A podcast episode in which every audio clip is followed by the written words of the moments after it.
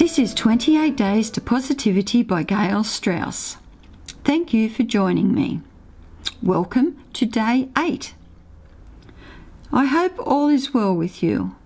And before we start on today's topic, I thought we'd review our last seven days. Day 1, you choose your thoughts. Day 2 was the story that you tell about yourself. Day three, the difference between the brain and the mind. Day four, feeling satisfaction. Day five, starting the first 15 minutes of your day. Day six, everything is energy that swirls about you. Day seven, appreciation and the benefits of it. Today's topic is about looking forward. To quote from Buddha, what you are is what you have been. What you will be is what you do from now on. We all need to stop beating ourselves up about past events or try and explain the reason why we are where we are now, because this doesn't help. We need to let go of the painful past. You cannot go back and change it. But you can do something about your future and where you go from here and now. Do something now that will make a difference to your life. Only you have the power of what thoughts you think. Stop thinking about all the bad things. Stop rehashing the past and rather think about how good it can get.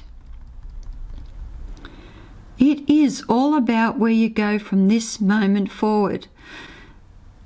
What I said right at the very start on day one life is this moment and then the next moment and so on. You only really have now. If you like to journal, journal your future, not your past events. Realise that life is a school and you are here to learn. Problems are simply a part of the curriculum that appear and fade away.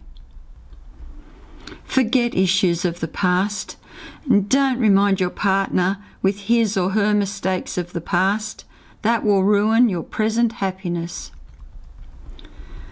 There is no need to justify where you are now by what happened before, because every moment you spend time doing that, you are not using that time to go forward from where you are now.